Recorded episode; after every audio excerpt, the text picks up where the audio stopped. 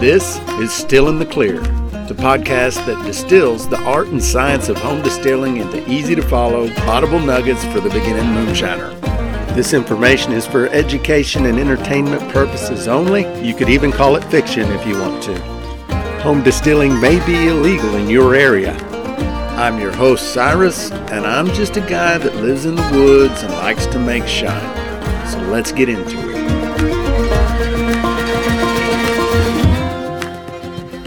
So I wanted to take a minute to say thanks to everyone who has been supporting the show. Whether you've uh, purchased some of the merchandise like the totally awesome vintage Still in the Clear cap, or whether you've been getting your distilling supplies using uh, stillntheclear.com's Amazon links, which uh, they Amazon pays us a little fraction as a commission and it doesn't cost you any more to do that. Or whether you've been sharing our podcast with your friends and family and people you know that might find it interesting or or you know sharing it on your your Facebook groups, pages or anywhere social media. We are really starting to grow now and I appreciate all the support from you folks. So, a sincere thanks and let's get to the show. All right, folks, in today's episode, I want to talk about invert sugar. Um, and this has come about because I had had some sugar given to me uh, last year.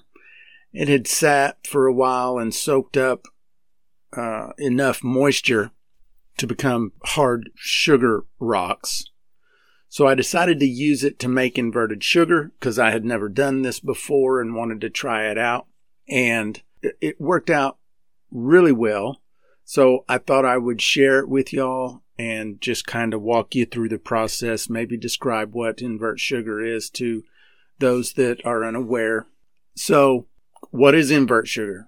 It's used heavily in culinary arts for desserts mostly, and uh, to a great degree, it's used in home beer brewing uh, and as home distillers, we can also use it in the fermentation stage. So, in simplest terms, invert sugar is just table sugar that's had the molecular bonds between the glucose and fructose broken. Um, and as a result, it's just a thick, clear liquid. The difference between sugar and invert sugar is the monosaccharide bonding. Granulated sugar is a disaccharide that is composed of two monosaccharides bonded together, glucose and fructose. And because the monosaccharides in granulated sugar are still bound together in it, that's, that's why it's in a solid state. However, the, the glucose and the fructose in inverted sugar are split in their cooking process with citric acid and water, resulting in a liquid state.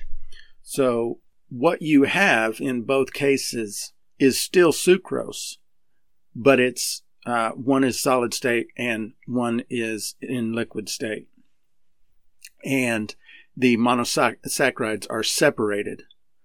And what this does is it makes the job that the yeast has uh, easier because the yeast doesn't have to first break that bond between the glucose and the fructose.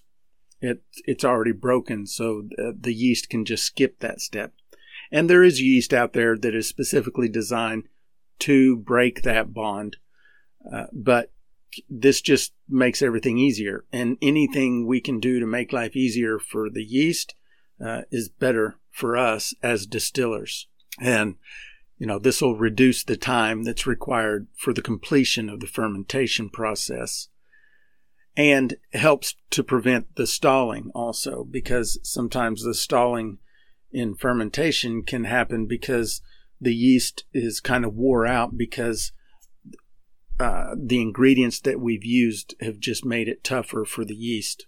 And invert sugar is simple to make, uh, requires only a handful of very affordable ingredients and some super basic skills.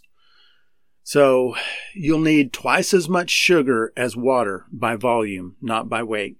And you'll need two teaspoons of lemon juice for every gallon of water that you use.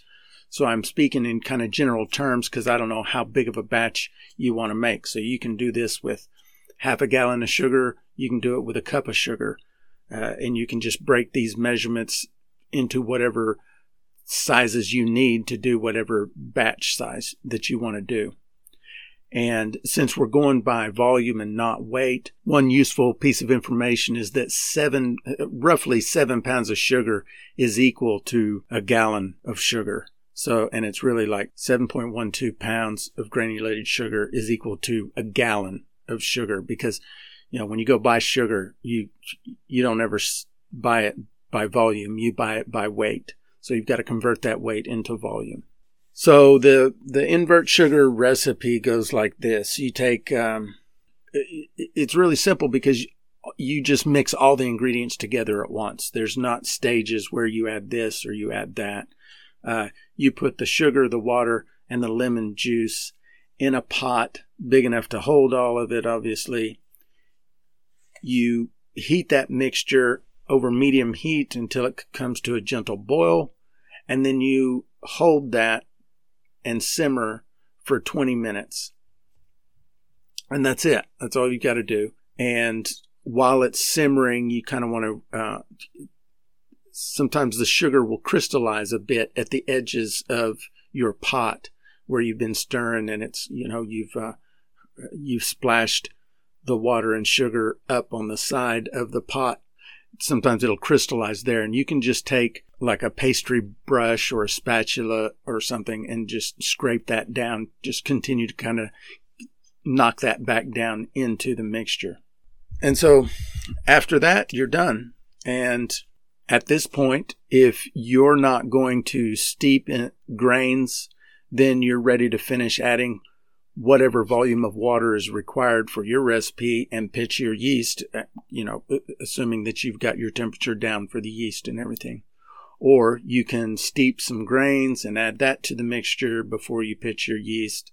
Just depends on your recipe. So the uh, the invert sugar does not affect whatever your recipe is that you're using, the amount of sugar, uh, the amount of water, or anything like that. You can substitute directly invert sugar for regular sugar.